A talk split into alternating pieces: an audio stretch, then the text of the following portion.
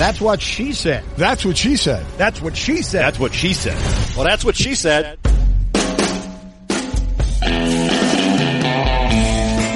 Welcome to That's What She Said, conversations with interesting people from the worlds of sports, music, comedy, and more, talking about their lives, careers, successes, and failures. Hey, everybody. Welcome to the latest edition of That's What She Said with Sarah Spain. I am so excited for you guys to hear this edition. I could have talked to my guests for literally hours. And I kept saying, oh, you have a couple more minutes, you have a couple more minutes. And I'm going to hopefully at some point be able to have him back on because I just really loved talking to him. Michael Schur, television wonderkind. I think he's still young enough that we can say that about him. Producer, writer, actor, um, and you'll hear all the accolades. Uh, but such an interesting person to talk to. I actually got put in touch with him because he wrote a story about the Le Batard show with Stu Gatz for Slate. And I spoke to him for a full hour on the phone about that show, not knowing that he was the creator of Parks and Rec and The Happy Place and, you know, producer and actor on The Office. I had no idea that he was this amazing television creator. Um, we just kind of, you know, shot the you-know-what for an hour about doing the radio show and everything else. And I hung up and later found out that it was him who had decided to write the piece and that he's Ken Tremendous on Twitter, formerly of Fire Joe Morgan. And all these things started to come together. And I was like, I got to talk to this guy. He's just fascinating. And he did not disappoint. So you guys are going to love this conversation. Uh, here's my chat with Michael Schur. That's what she said. Happy to welcome in today's guest, T V producer, writer, and actor, the co-creator of Parks and Rec and Brooklyn Nine-Nine, creator of The Good Place. You might best recognize his face from his role as Moe's on The Office, the cousin of Dwight Schrute. You might even know him as Ken Tremendous on Twitter and sports blogs, but his real name is Mike Schur, and I'm so happy that he decided to take the time to chat with me after we had an hour-long phone chat about the Le Batard show for a Slate article, and I had no idea I was talking to this superstar T V producer, creator, and author and writer, and everything else. So um that's a good sign for you, Mike, that I had no idea that you were this super famous dude. We were just chatting about a T V uh, radio show. Yeah, that was, uh, I, I, I want, really wanted to write about Le Batard for Slate, because I had just become like a super fan. And um, I have a sort of weird uh, uh, fake career as a sports writer on the side, like a, a quasi career. And um, I, I'm I'm happy that you didn't know who I was, because I really wanted to get a, a true reading on that show and the people who make it. And uh, what was interesting about it was it wasn't just you I talked to. I mean, El Hassan, I talked to Amina Kimes. Um, I talked to Pablo Torre. I talked to all those people, and every one of you talked to me way longer than you needed to, which I was like, this is a good sign. Like, it's these people are passionate about this thing that they do and that they care about. So uh, that was really fun. Thank you for talking to me for that piece. It was really helpful, and uh, and I'm very happy with the way it turned out. Yeah, it turned out. It turned out great. It was great, and I love doing that show. And I think probably because we all love Dan, and he's like our. He's like our entertainment dad, our, our fairy dad mother. So we were happy to, to talk about that show. And Stu Gatz, of course, he's our Funkle, obviously. Um, um, so let's let's go back to the beginning before you had created all these hit shows. You you were raised in West Hartford, which is actually right down the street from E S P N. Um, what kind of kid were you? I was an incredibly studious child. I never made trouble. I did all of my homework every day. I didn't have a sip of alcohol until I was in college. Um, was suburban Connecticut is is like classic sort of John Hughes movie suburbs. Yes. I would say, like, it's very safe and quiet and predominantly Caucasian, and the the trouble that people get into if they get into trouble is like drinking and driving and, and stuff like that. Um, it's that kind of trouble. So I, but I never caused trouble for anyone. I was incredibly cautious and uh, rule following. I was a middle child, so I was sort of, gr- and I grew up like my parents got divorced when I was nine, and I was, I was, I took the path psychologically. I took the path of like, I'm going to like not, I'm not going to do anything wrong. I'm gonna like, I'm gonna like do everything right. I'm gonna not cause any trouble for anybody, and uh, I'm, I'm glad I did, because I, you know, it was that, that was a good way to navigate the Connecticut suburbs. Was like, just put your head down and do all your homework and and uh, and get out. Exactly. Um, I read that a Woody Allen book is what caused you to first get interested in comedy. Yeah, it's a kind of a, a sad sad fact in my life right now. Yeah. Uh, because that's still like on my Wikipedia page or whatever. But yeah, I when I was a kid, probably eleven or something, I read he Woody Allen wrote three books of like sort of comedy pieces. Um, without uh, without feathers getting even, side effects, what they were called, and I read all of them, and it, it's sort of like it was a real revelation for me. Like, I it was it's very silly um, humor. It's very goofy early Woody Allen humor. There's a there's a kind of there's like two kinds of camps, I would say, of people who who go into comedy or comedy writing. One of them is suburban boredom, which is what I was. um, suburban boredom is like you read those early Woody Allen books, you watch Monty Python. Mm-hmm. Um, you watch, you know, you get in, you get really into like silly, like Airplane and Naked Gun and stuff like mm-hmm. that. That's the suburban boredom track. And then the other, the other way in is like is pain, and that's usually you know ethnic minorities um, through you know generations of systemic oppression who use humor as a sort of like coping mechanism or a way to sort of fight back when they feel powerless. And I, being a, a Caucasian child from suburban Connecticut, that, that path was not was not yes, open to me. Not available, which is a no. good thing in general. Until until those people pass you by, and you're like, I'm just not troubled enough. That's right. Right. So I, I was definitely on the suburban boredom train, and yeah. so yeah, those those Woody Allen books, and um and and and Monty Python, and uh, all that sort of stuff. That Police that's Academy. how I can we, that can was we my entry point. Police Academy. Yeah, yeah. I although those movies were like I was I was sort of like um, I was a very uh, innocent child, and so even oh. the Police Academy movies even had a, were a little racy for me when they oh, came wow. out. I don't okay. remember how old I was when they came out. I was pretty young, I think. I was born in yeah. seventy-five, so I don't know. I, I was probably so like a little you're young for them. You're older than me by a handful of years, but my parents just had no control. I was I was watching Coming to America and like the royal penis is washed, Your Highness, when I was like seven, so I was a little ahead of the game, I think. Well, I remember like in in um, Airplane, I think the first Airplane, either one or two, I can't remember. There's a, there's a shot of a, a woman naked from the waist up, and it's very silly. Um, and it's because it's like the plane is bouncing around and the camera right. kind of finds it. Yeah. Right. And, but I remember seeing that and just feeling like weird, like, oh, I shouldn't be seeing this. This isn't appropriate. And I have a ten-year-old son now, and he is he is very much the same way. Like when he still he we um I showed him. It's weird. I showed him the Naked Gun last night. We watched the Naked Gun last night, and even in these absurd scenes where Leslie Nielsen and Priscilla Presley are like kissing, he still like averts his eyes and goes, "No, make it oh go away." God. And I, I'm like, "Oh, oh you're my son." Him, you've kept him so precious. Well done. That's tough to do these days. Congrats. Yeah, it really is. Um, so you go on to Harvard. Uh, what did you study? And at that point, were you on the, the track of I'm going to work in comedy already? Or were there other options that you had in your head? I studied English literature um, for for like just a lack of anything else to, that I was really interested in. I just wanted to like Ditto. read books. Yeah. uh, I, I was really into, into math and physics in high school. And I was sort of like, I had a little bit of a feeling of like, maybe I'll be like, into, um, I'll study math and physics in college. And then I got to college and I took, I went to like a math, I went to like, I went to advanced calculus class and immediately was like, oh no, no, no, no. Like these, these kids are good at math. Like I, I, I enjoyed math. These kids like know what they're doing. And I ran away and never looked back. So I just took English classes and philosophy and stuff. And I read a bunch of books and I, the big thing was, though, I wrote for the Harvard Lampoon, which is that magazine that, you know, Conan O'Brien wrote for and all sorts of Simpsons writers. And I I identified that was in my college application that I, I wanted to join the Lampoon because I knew about it from getting really into comedy in high school. So I was sort of like that was my target. And I got in my freshman year and that became the sort of defining thing of my college career. I didn't I didn't know that I wanted to do it professionally. I sort of felt like. Uh, I approached it sort of the way that I think like the U S approached Olympic basketball before the Dream Team, where it was like, like we should, this should be amateur. Like I, sh- I, I sort of felt like this should be an amateur uh, um, exploit. I should approach this as just I'm doing it because I love it. And who knows, like down the line, if I graduate from college and I want to try to do it professionally, I'll deal with that then. But I really just wanted to do it because it was fun.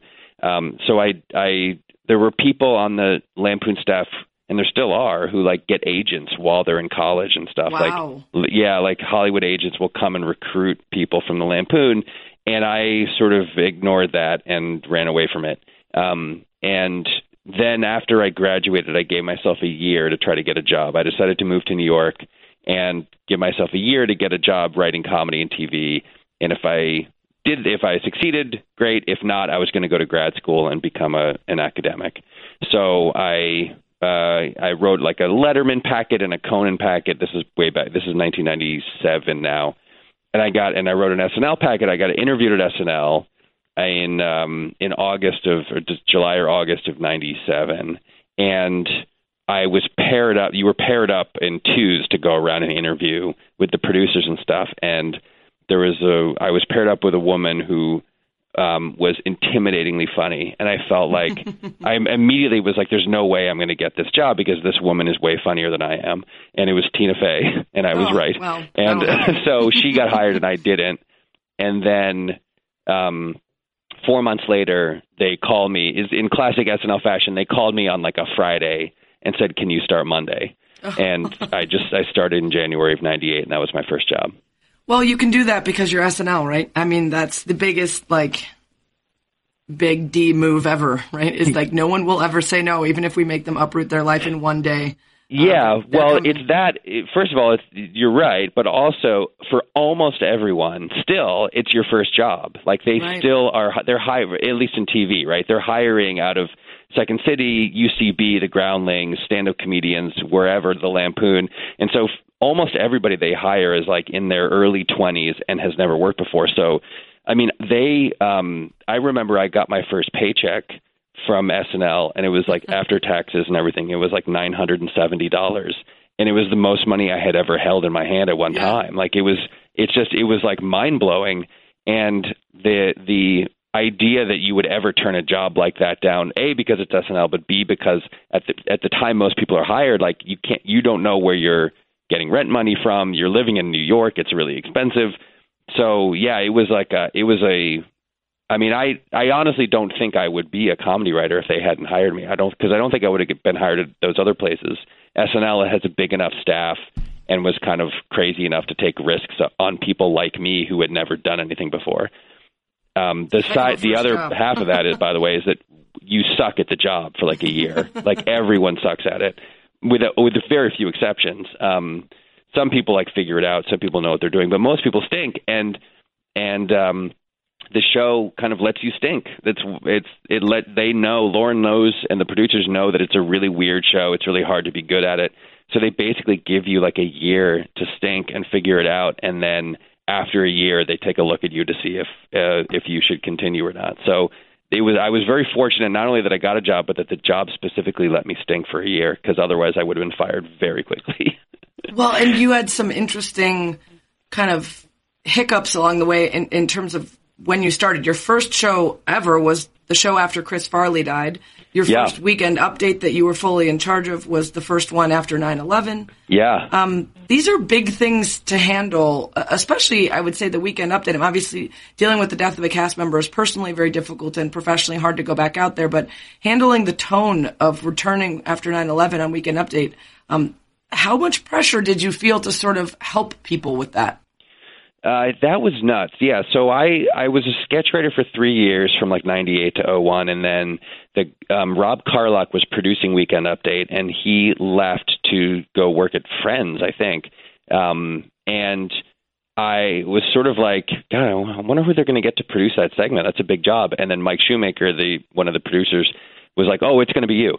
And um, it wasn't because I was so amazing or, or good or, or incredible or anything, but I, I did because of my like, my rule-following, sort of responsible um, uh, persona that I had cultivated in a childhood growing up in suburban Connecticut. I was like one of the only uh, comedy writers at the show that had like the ability to do the job because the job was very, it was like producerial instead of just creative. In other words, there were like deadlines and there were things you had to actually make and oversee and kind of like, there was like work that had to be done on a sort of non just goof around level. And there just weren't, there aren't that, it's not a job that's meant for comedy writers. It's a job that's meant for like responsible people.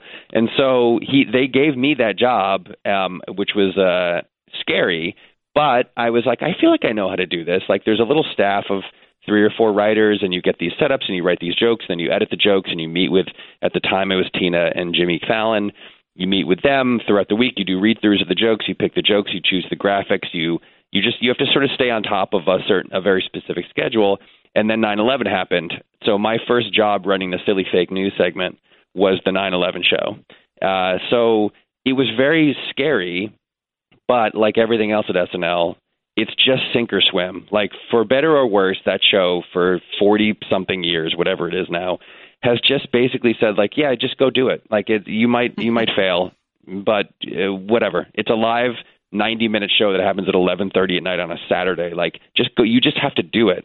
Lauren has a lot of aphorisms about the show and about producing, and one of them is the show doesn't go on because it's ready. It goes on because it's eleven thirty on Saturday night. Mm-hmm. So it was sort of, it was just like, yeah, I don't know, figure it out. Go figure it out. And so we try to, you know, there's a dress rehearsal at ten, or sorry, at eight, and we wrote a million jokes about what was happening in the world, and we did all the jokes, and people were freaked out. The audience was like freaked out and scared, but also they laughed at certain things and didn't laugh at other things. And then at that point, it's easy. You cut the things they don't laugh at. You keep the things they do laugh at. And you just do this segment. And you and part of the a big part of the New York's healing process during that time was stuff like S N L and Letterman coming back on the air and just like, yeah, we're back. It's okay. The world is the world is still turning. We're still here in New York. I mean, the craziest thing of all of that was we we managed Lorne. That's the best producing Lorne ever did, in my opinion, which is saying something because he's a first ballot Hall of Fame producer in T V. But he just did such a good job of being a steady hand at that moment. Mm-hmm. He had Giuliani, uh, mayor of New York. Uh, this is before he had gone crazy. Remember, uh, he was yes. he came on yes. and was incredible. Gave a monologue, and there was a really funny joke that Lauren wrote where the question was at the time was like, how can anyone be funny? Right? Like that was everyone. That was the thing everybody in the press was saying. How can we go back to normalcy? How can how can comedy shows be funny?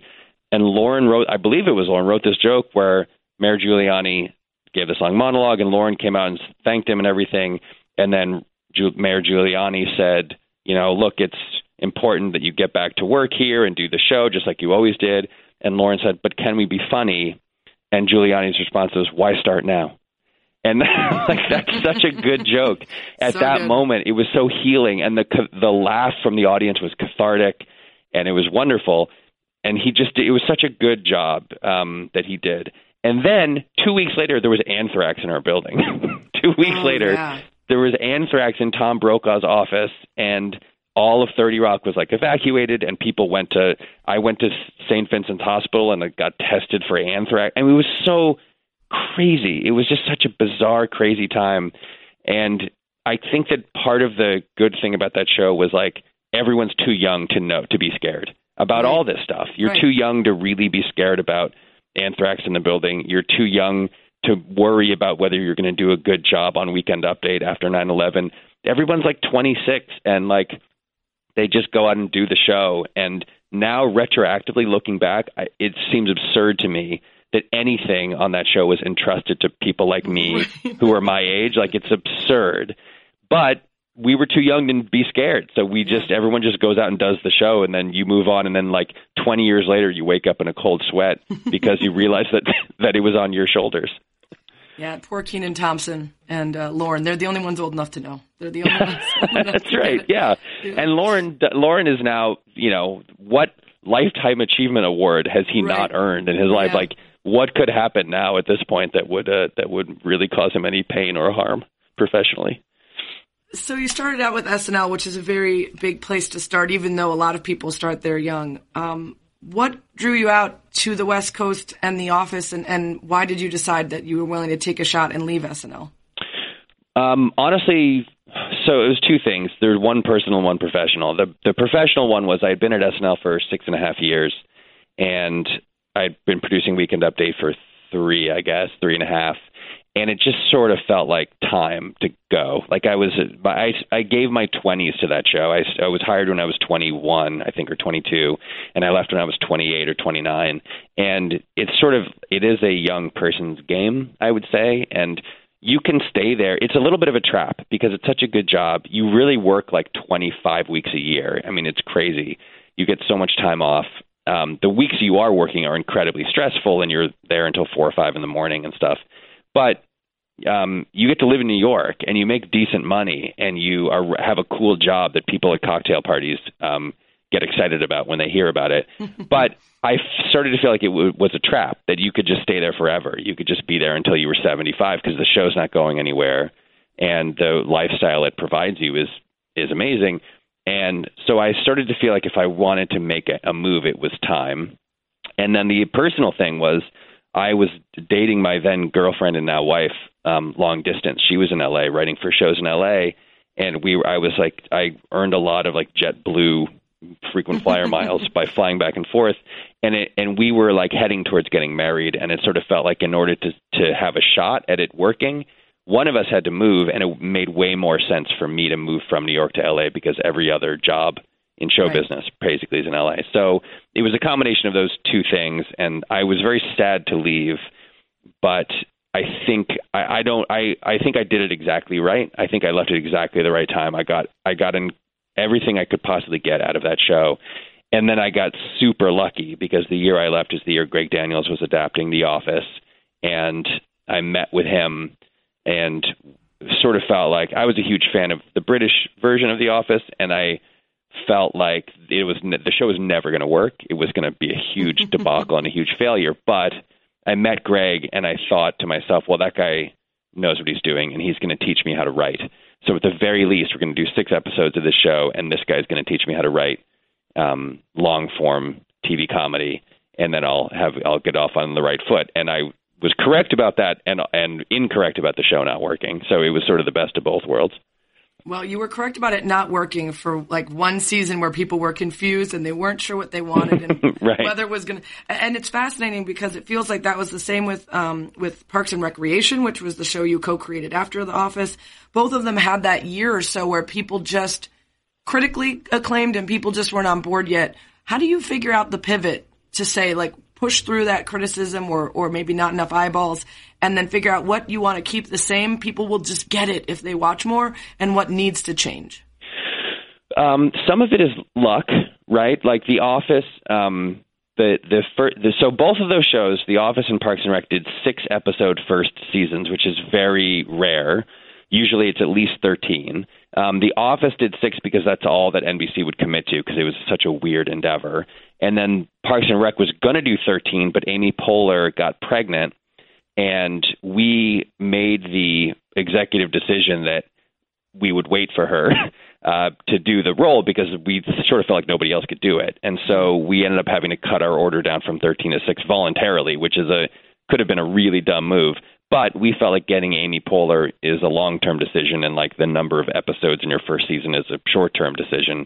And we went with the long-term decision, which was the right call.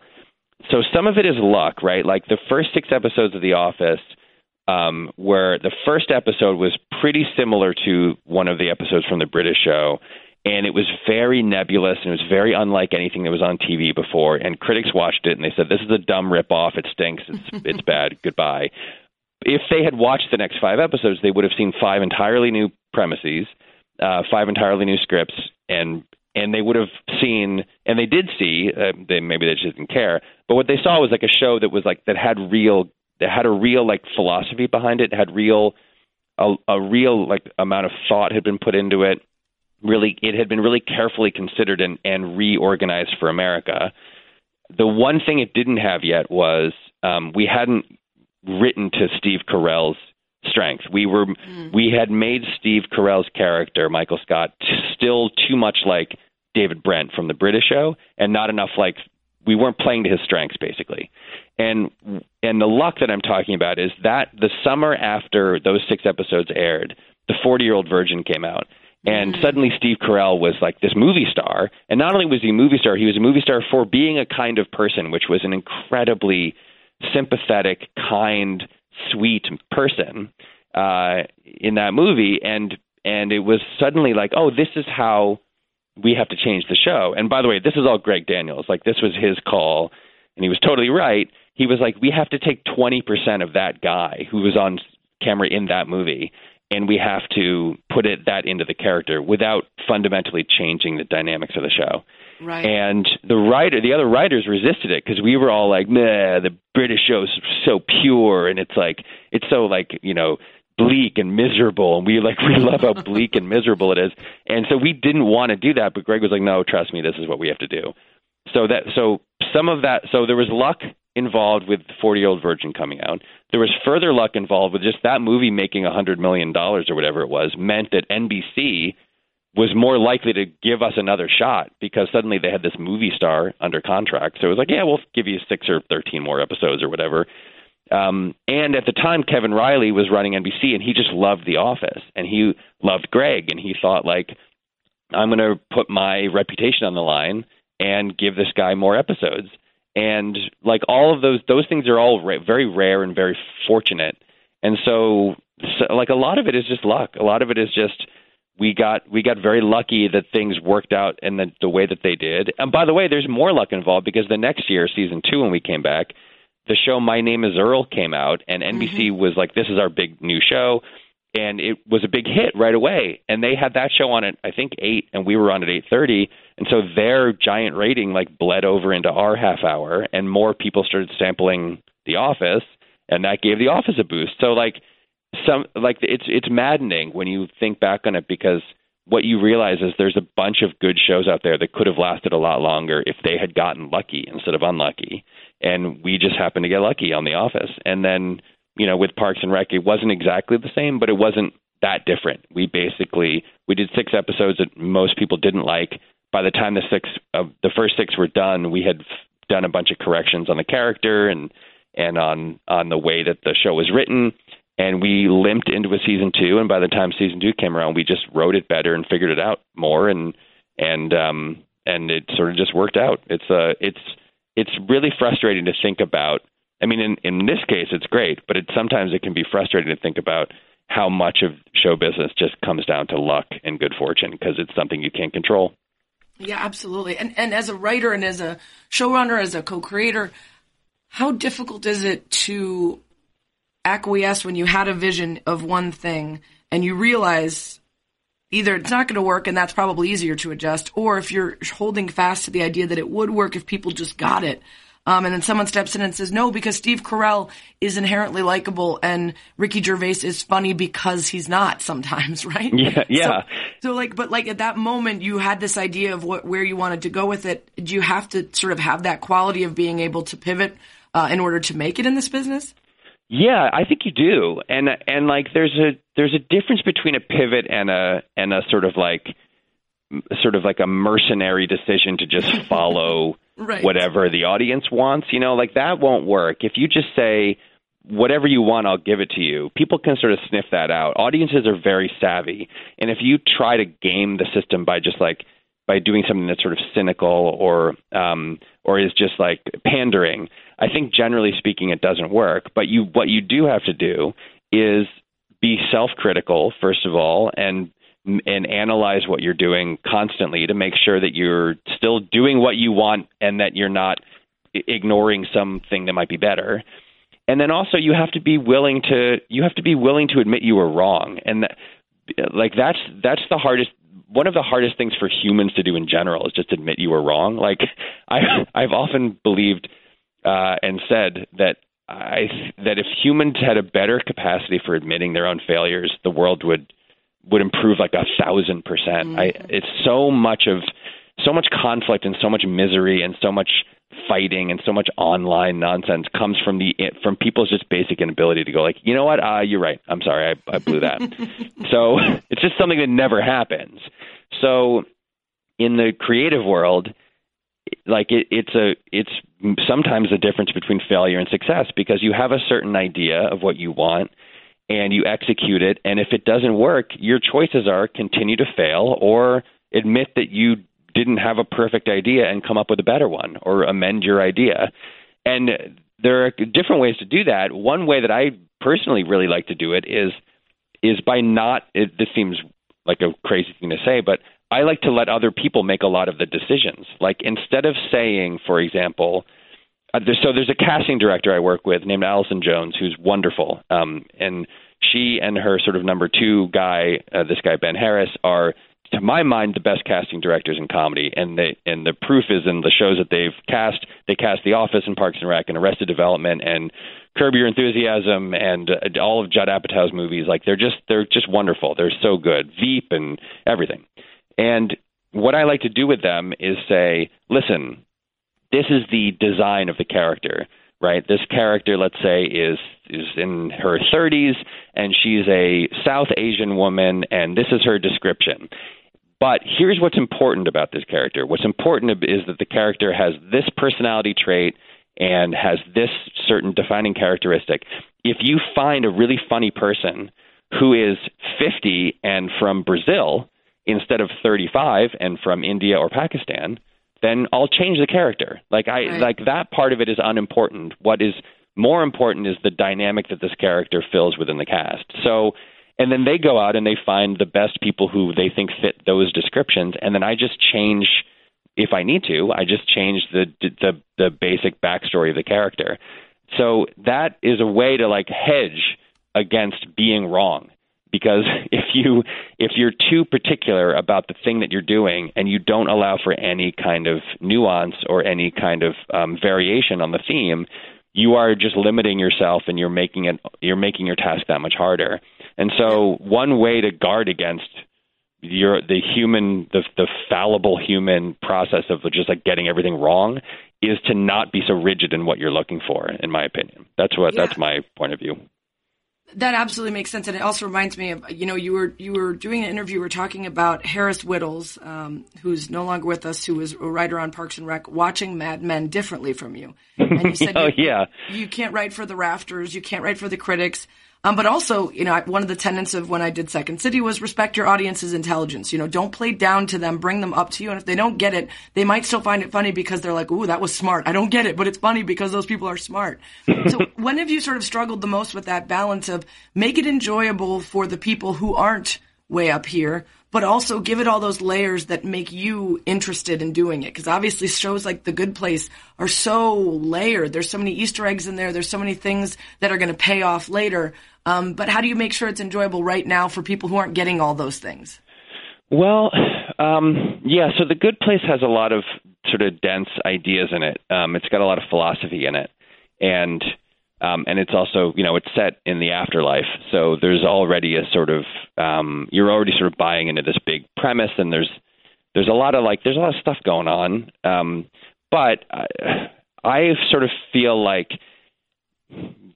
you have to, you the the first and most important thing in writing T V is you just have to write a good story. And the and that means like the actual events that occur and the actual characters who are participating in those events just have to be interesting and compelling and funny. And those that that's true no matter what the the kind of show is, right? It's true for the silliest like multicam comedy, it's and it, all the way to like the most complex, dense, intricate, weird thing that anyone's doing on the in the deepest recesses of of premium cable. You just have to have a good story. If you don't have a good story, people get bored. So that's the first thing. The first thing is just to make sure that the story, the actual story we're telling, is fun and compelling. We have a list on uh, at the Good Place Writers Room. We have a list of six things up on our on our like wall that every episode has to do uh, in order for it to to like qualify, basically. And the first one is um, it's it's really it, the phrase is questions that we have to answer in the affirmative. And question number one is, is it funny?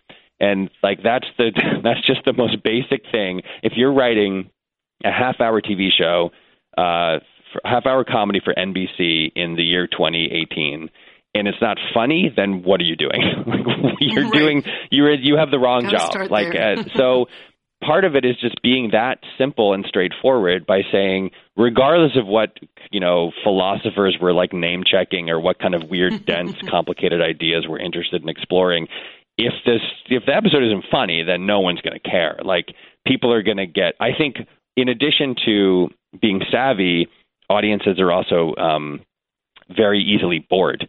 Because we're, you know, we're eighty years deep into the history of television at this point, and there aren't a lot of stories that haven't been told. You're, whatever story you're telling in a given episode, it's been told before in some version. And so if you don't make it funny and entertaining, people are going to not watch it.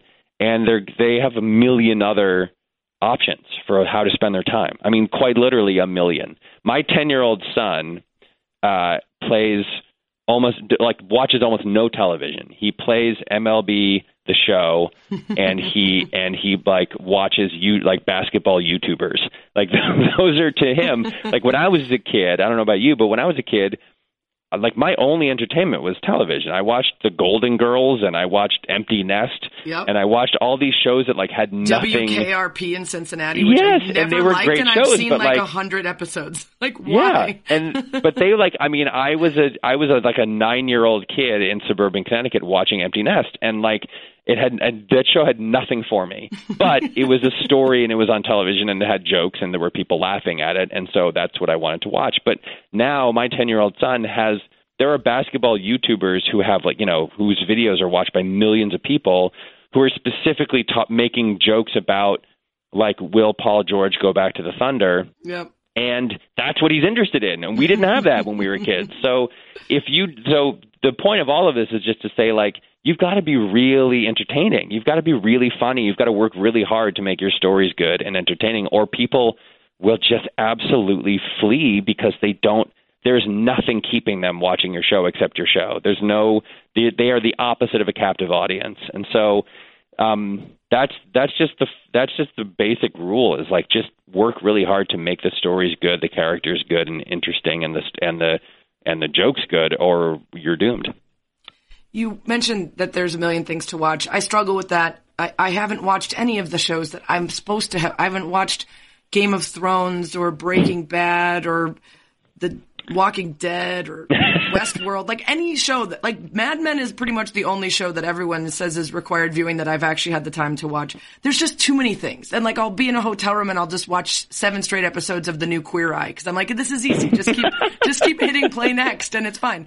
Um, so how do you choose? Because you specifically, you're busy with your own shows and then you probably want to know, like, what is the industry doing right now? Where are there things that are groundbreaking that you can build off of or things that you're just going to find an influential and inspiring? How do you choose?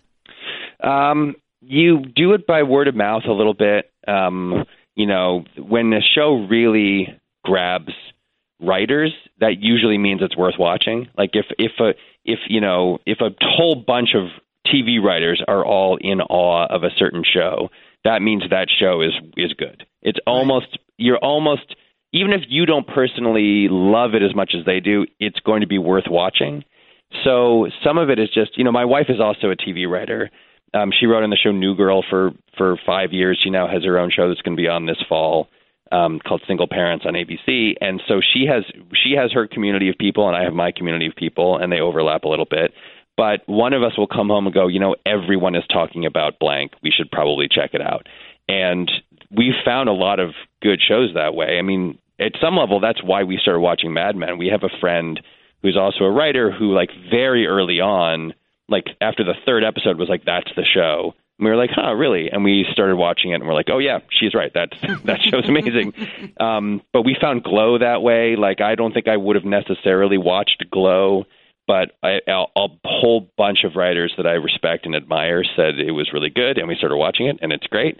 Um, so it's, that's usually the way it goes. I mean, interestingly, I would say, my wife being also a comedy writer, almost everything we watch is a drama. It's very rare that we find a comedy that we like. Um, something about it's a little bit probably like you you when you work all day in any industry and then you try to engage in another aspect of that industry. Like we just we just are too familiar with it. It's like you yeah. see the matrix code that's behind it a little bit. And I don't often watch sports right when I'm done with my three hour sports radio show. Right. Yeah. Like else. You just need a little bit of a break. And when you spend eight, ten, twelve hours a day talking about comedy stories, it's hard to sit down and watch a comedy story. Mm-hmm. So almost everything we watch is, is a drama. Um, and, but you're not wrong. Like we're all, I've said this before, I'll say it again. We are all now doomed. We are all going to die with thousands of hours of unwatched prestige television on our D V Rs, and there's nothing we can do about it. It's happening too quickly. There's too much of it. It's like a crazy avalanche, and we'll never catch up. I've never watched The Americans. I have been told by thousands of people that The Americans is like the greatest television drama ever written and acted and directed. And I'm desperate to watch it, but now it's such a weight on my shoulders that I just, it's like the thought of starting it is so daunting. Right. You know, and by the time I, if I ever do, which I really want to, I really do want to watch it. But if I then spend the next three months, let's say, watching The Americans, in that three months, there will be five new shows that yep. I should be watching Absolutely. and am not. Right. And we're just all doomed. It's like, it's, it, there's it's too much. It's this way about books, too. It, there's just too much stuff. But it also, you know, you mentioned that you're watching all the dramas. I have had a lot of trouble lately watching serious things. Um, I know you wrote an episode of Black Mirror. People keep saying to watch Black Mirror. I can't even get through one episode of The Handmaid's Tale because I've read the book and it feels too real. And this writer that I love from The New Yorker, Gia Tolentino, wrote about how we were all saying twenty sixteen was the worst year ever. And that's just because we didn't understand that they're going to continue to get worse because right. our capacity to deal with misfortune and terribleness doesn't change. We're all the same human beings that we've always been built to be, but our ability to take in all of that misfortune is greater than ever because the internet and social media and everything is like constantly bombarding us with awfulness and we can't handle it any better than before. And so I feel like for me, I'm, I'm moving away from drama and anything serious, anything that feels too real because I'm getting too much of that just the rest of my day all the time. Are you not struggling or like r- working on Black Mirror? Was that cathartic, or did it make you dive worse into a hole? Uh, a little of both, I would say. Um, I am right with you, by the way. Like, it's not easy. And I I watched season one of The Handmaid's Tale, which was excellent, and then we started to watch season two. And about halfway through the first episode, I was like, this feels like a documentary, and it's really freaking right. me out, and I need to take a yeah. break. And so we bailed on that, and we'll pick it up at some other time. Um, probably, but um, I think that in in a, in a best case scenario, working on something like Black Mirror or watching it feels cathartic, right? You feel understood. You feel like the, the you're not crazy. That the universe is is like engaged in a sort of dark time, and it and it, you feel less alone in the world because you feel like other people share your bleak outlook on on things.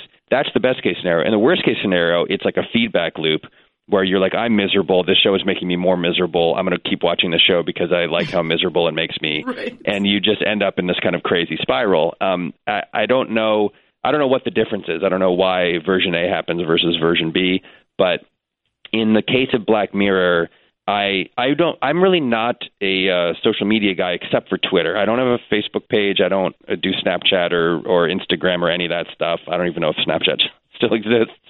But uh, I only do Twitter, and I kind of hate myself for doing it because I think Twitter is a terrible website that um, enables Nazis. And I've I keep thinking I should l- leave, hard. but yeah, I also I also like sometimes I think, well, I I'm a I want to be kept abreast of the things that are happening in the world, and Twitter is really good for that. You get news very quickly, and you can sort through it very quickly. And there are journalists that I admire and trust who give me stories and keep me up to date, and I feel like a social responsibility to stay on it while also hating myself for being on it.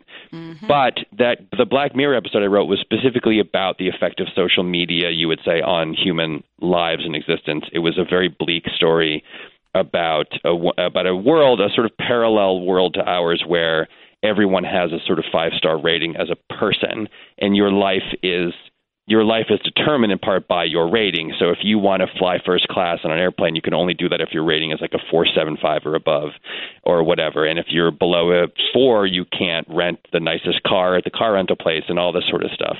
And as a result, what has happened is everyone has just buried their actual true sort of like emotions and instincts because no one wants to bark or scream or yell or get upset. Everybody has a very plastic sort of Stepford wife type smile on his or her face at all times because they just want a good rating.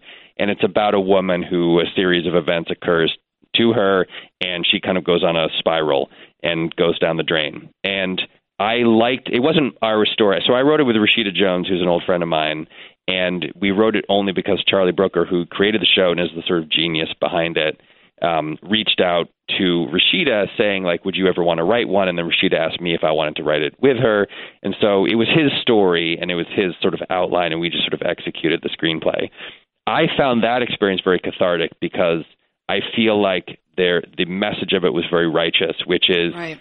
which is it's was warning. Two things really. Number one, if you rely too much on other people's opinions, you're going to do your own sort of personality a disservice. And number two was we are all way too um, into our computers and our screens, and we care too much, and we are putting too much energy. We're directing too much of our energy onto our online personas. And that the combination of those two sort of very simple but very righteous observations made it made the experience feel cathartic to me. Yeah.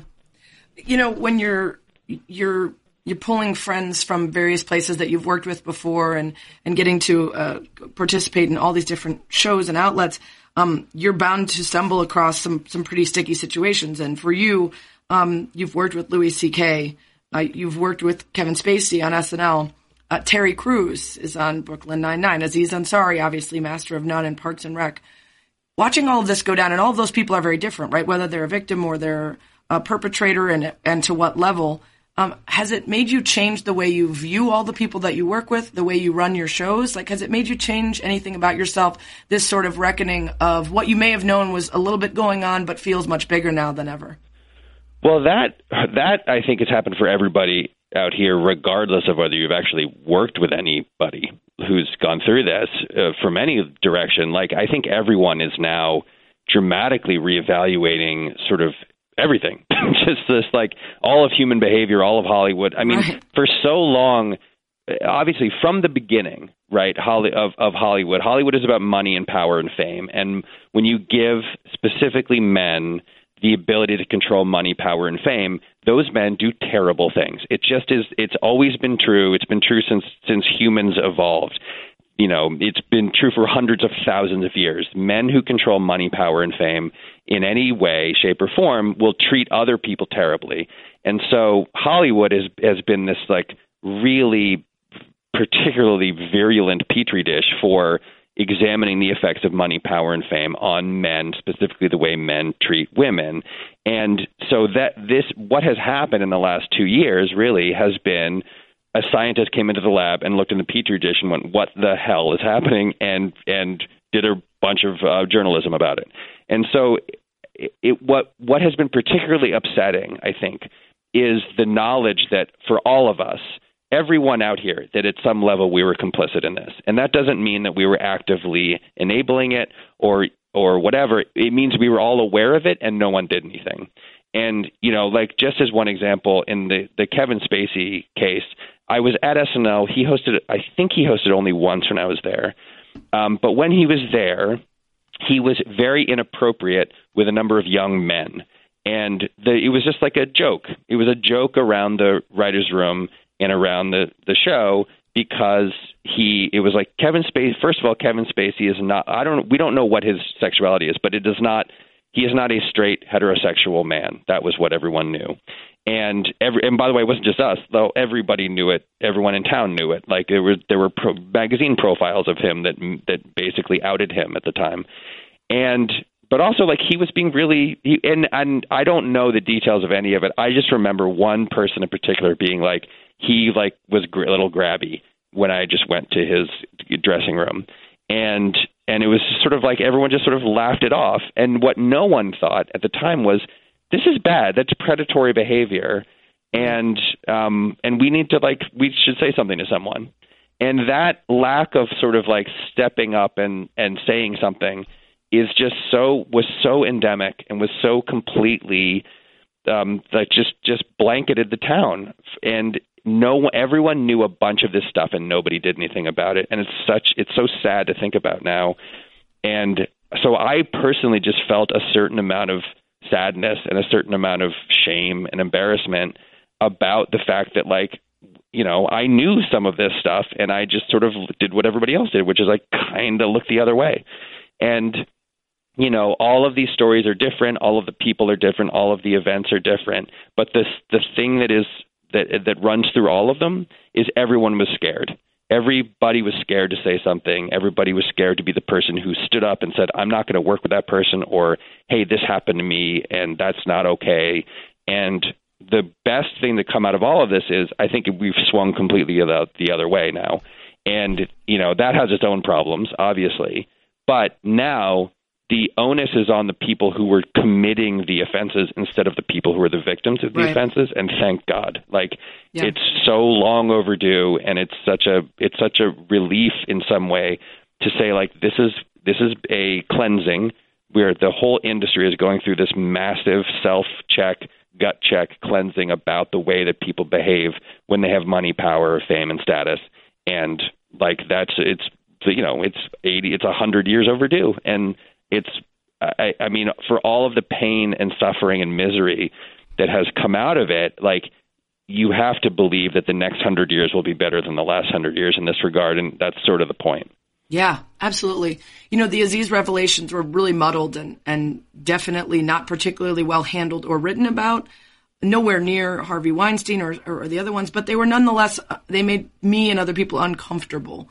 Um, but Master of None is also one of my all-time favorite shows, and it feels like we can't have the same punishments for everybody that gets caught up in this. It needs to be about the actual facts and and and, and specifics of that person. Um, does it feel like there is a future for that show? Does it feel like Aziz is figuring out a response to how to properly address all of that went down?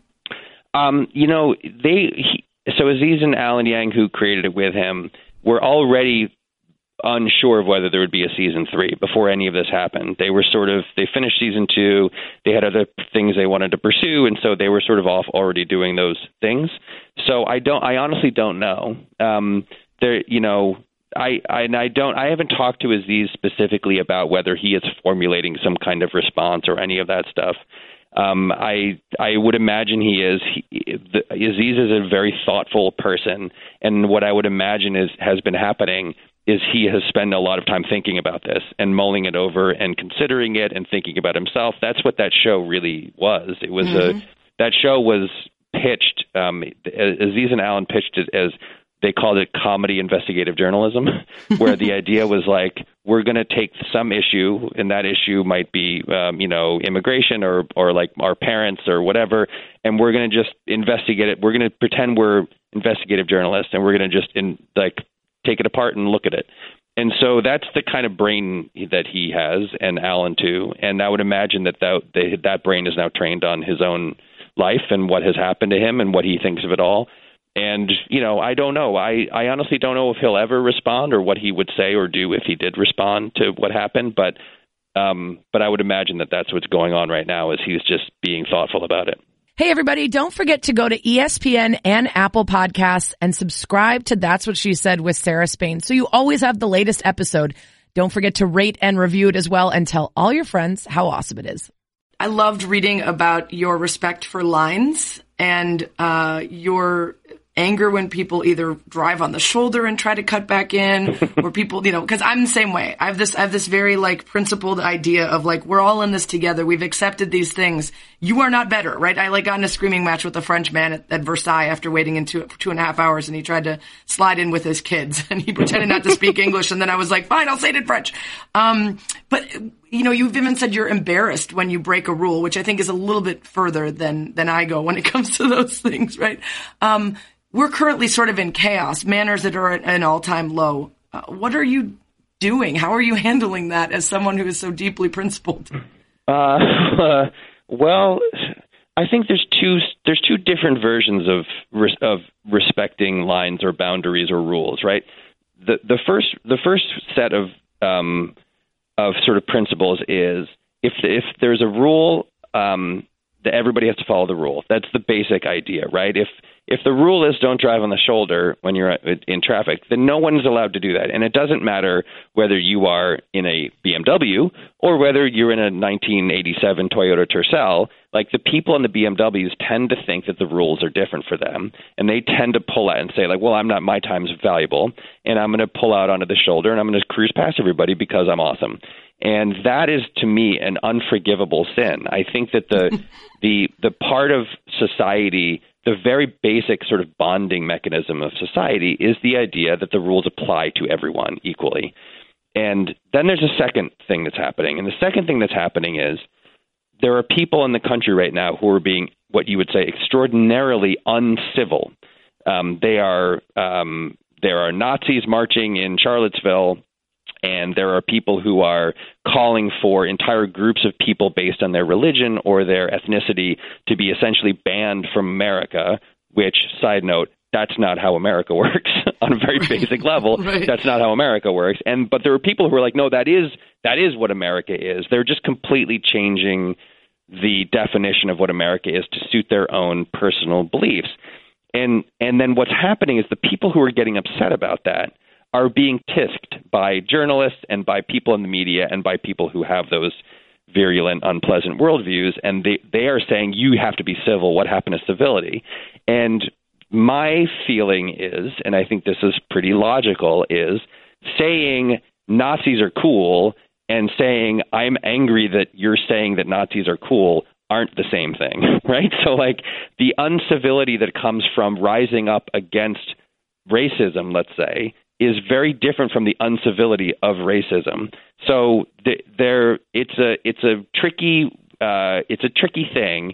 But you, ha- I believe that what has to happen is we all have to follow the rules as they are laid out, and then, but also when one group of people is particularly uncivil about something in a way that seems counter to, to logic and reason and history and the Bill of Rights and other stuff, it's okay to then be uncivil in response. And I'm frankly getting a little tired of like editorials. There was one in the L A Times recently that was sort of like, listen, if we don't have civility, we don't have anything. But it was directed at the people who were responding to right. the uncivility, which is just nuts to me. And so it, it's like there there's a difference in my mind between rules and between sort of the freedom of expression that is required to keep powerful people in check.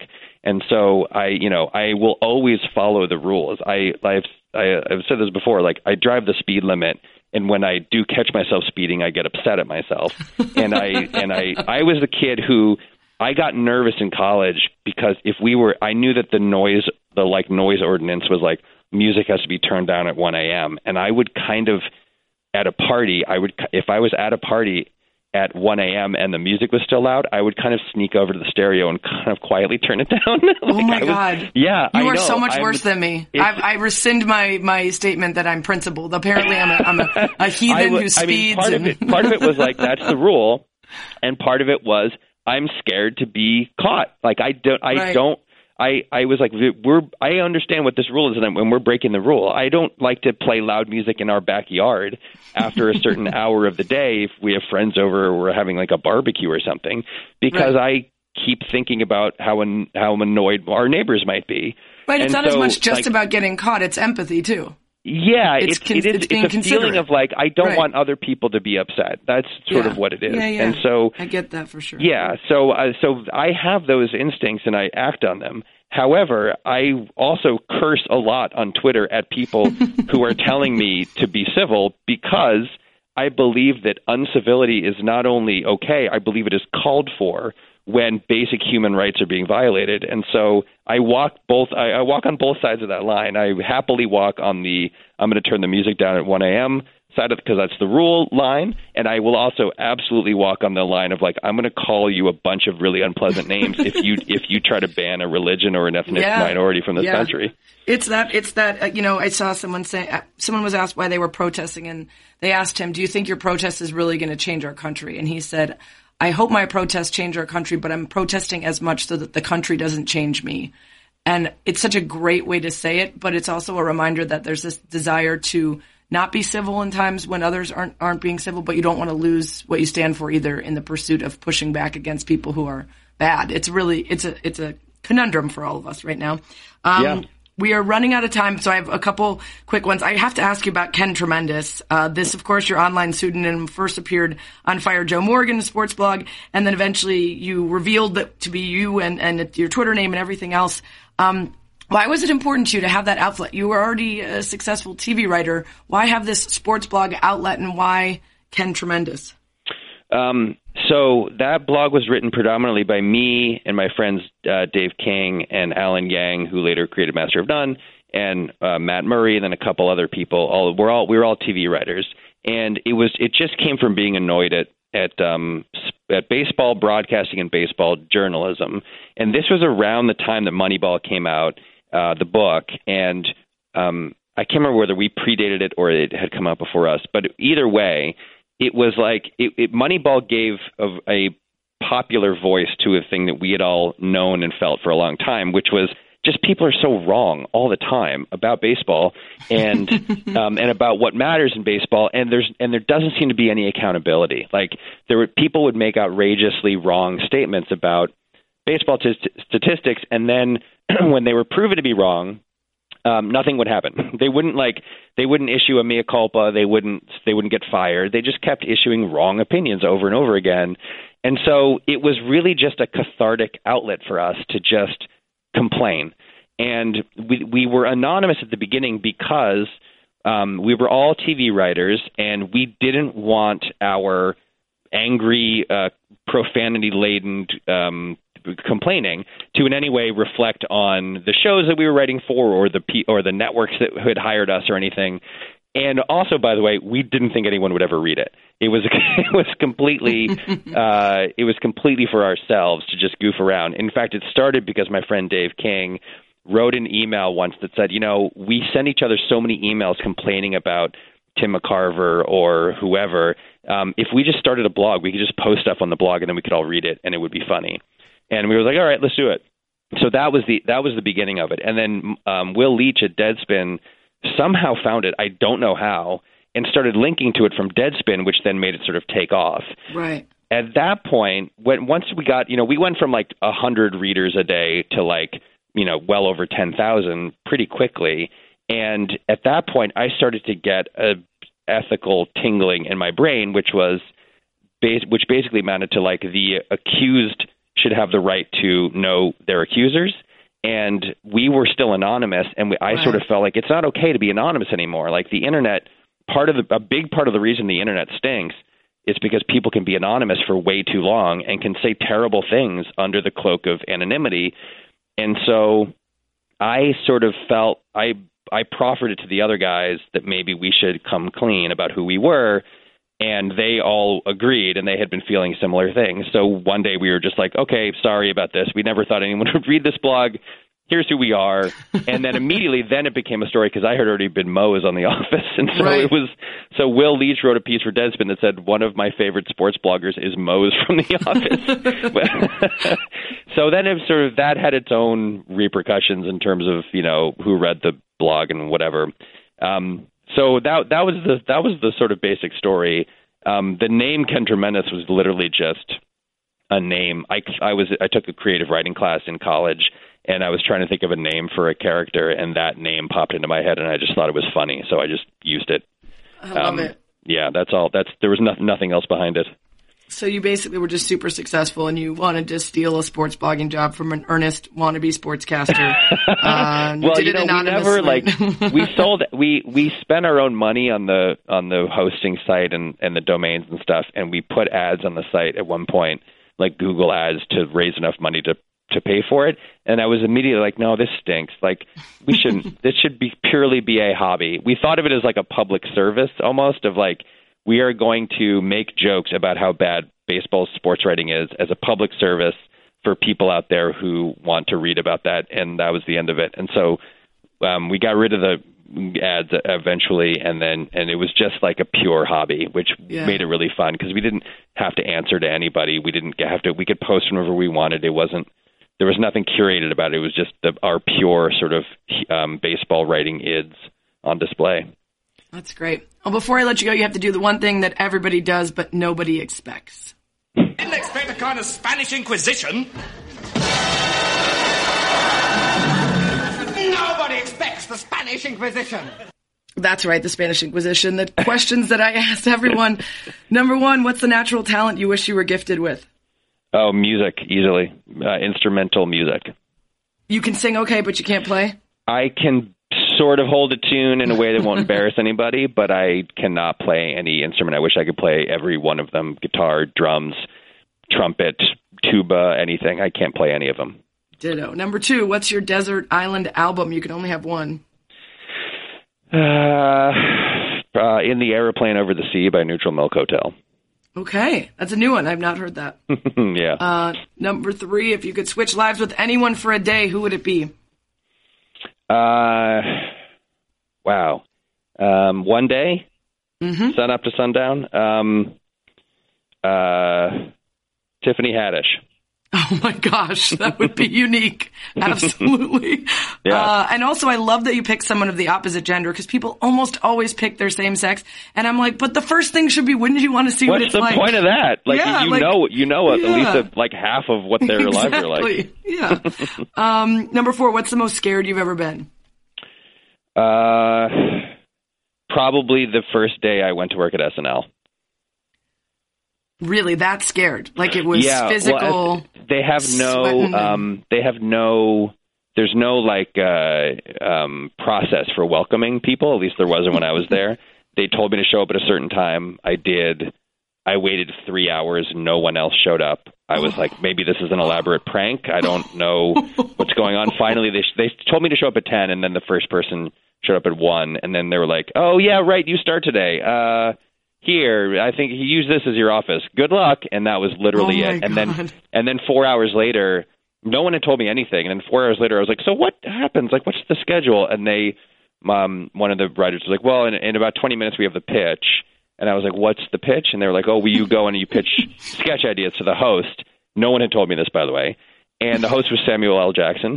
And so twenty minutes later, without knowing I had to do this, I was in a room with Samuel L. Jackson and Lorne Michaels and the entire staff and cast of the show oh. going like, I have an idea where you would play a mailman. Like, I don't even know what I said. uh, and it was just like, that's the deal with that show. They just, you, you're thrown into the deep end of the it's pool. It's like pledging. They, I yeah, feel like they want so, you to get super uncomfortable just so that you're on your toes. Yeah. And I un- I understand that saying that the most scared I've ever been was my first day of work at S N L is a is a from a position of extraordinary privilege. I yeah, get that. For sure, man. But it also was super scary. uh, number five, what's the most embarrassed you've ever been? Uh, well, it's either that same day or it's a good day. um, uh, I when I was like um, nine or something or ten. I think I was in fourth grade, and we went, we had this, like, our elementary school went to this camp and did, like, a two to two day, like, sleepover at this camp as a class. And I have a complete, uh, I have, I have no sense of direction. Um, the, the one, there's a character on the, on the Good Place named Chidi, and he has, I gave him my problem, and I called it directional insanity in the show, which is what it feels like. Like, I have no idea. I lived in Manhattan for eight years and got lost routinely and on a grid, because I have no sense of direction. And so on this camp out, um, I got lost. It was a tiny little campground, and I got so lost, like every all the adults had to come find me. There was like a search party. And I was just like wandering around in the woods. Like I had no idea where I was. And I, I, was, I thought I was going to die, I think. But then when they found me, it was just so humiliating because all the other kids like were like, you got lost and had to be rescued. Yep. You ruined our whole day of camp. Um, That's right. Well, number six, what would you consider your biggest failure? Um, oh, boy. Um, again, this is going to be a, from a position of extraordinary privilege. But I believe currently my biggest failure is that my son is a Dodgers fan and not a Red Sox fan. Oh, that hurts. Yeah, it's a, it's a real bummer. And he's a very nice boy, and he tells me that the Red Sox are his second favorite team. But I know what that really means, which is I don't really care about the Red Sox. Oh, man. Uh, number seven, what habit or quality do you think has contributed most to your success? Uh, I don't know what you would call it. Um, well, it's either rule following or it's um, it's sort of like studiousness. It's like do always doing homework. Right. Um, which preparedness? I, preparedness? Yeah, yeah, yeah, or, or diligence or something yeah. like that. I, I yeah. just, I never... I never don't do the work that I'm supposed to do. That's a good one. Number eight, have you ever been in a fist fight? No. Uh, I, um, I, in fact, I, I might go as far as to say I live my life to avoid ever having to be in a fist fight. Sometimes the fist fight finds you, man, but that's still yeah, good. That's true. That and, and uh, like the way that I curse at certain U S congressmen on Twitter, right. I, um, eventually someone might find me. Yeah, that's true. Uh, number nine, what's the thing about yourself you'd most like to improve? Uh, um, wow, there are so many. Uh, I'll say, um, I'll say, uh, I would like to stare at computers less. Mm. In general, I would like to mm-hmm. uh, even screens. I'll say uh, screens. I would like to stare at screens of any kind, computer, phone, T V. I would like to do that less. Yeah, I think we're all in that boat. Yeah. Uh, number ten, what three words would you most hope that people would use to describe you? Um, kind, empathetic, decent. Mm. Yeah, those, those, those are all, are all sort good. Of the same thing. That, They're similar. I mean, that doesn't you know, paint a, a picture of a, a particularly one, you know? wide-ranging person, but uh, yeah, those are those are what I'm aiming for. You're basically someone's grandma, but that's nice. Oh my God! If you if everyone could treat me or thought of me the way they thought of their grandma, I would be thrilled. That would be great. Sounds uh, great. And then finally, who would you recommend I have a conversation with on this podcast? Oh man, um, uh, oh boy. How about um, do you do you do um, do you do authors ever? Yeah, I do really anything, anything that's interesting. Um, say Andre Agassi. Oh, that would be an I interesting just, one. I, I just, have you read Open, the, his autobiography? I haven't. Mm-mm. Um, I just started reading it, and it's fascinating, and it's great. And I he was such a big figure yeah. in my life. Um, when I was a kid, because I loved tennis, and he was like, he was my guy. Edberg and uh, Agassi were my guys, and I read, I'm reading his his autobiography, and he's a far more interesting person than I ever would have possibly imagined. Yeah, for sure. I had a huge crush on Edberg. He was my guy as well. So attractive, good looking, that guy. Sweet, yeah. Woo! Oof. Yeah, yeah. And so so like sort of graceful, you know. Oh yeah, he's a gentleman in a gentleman's game.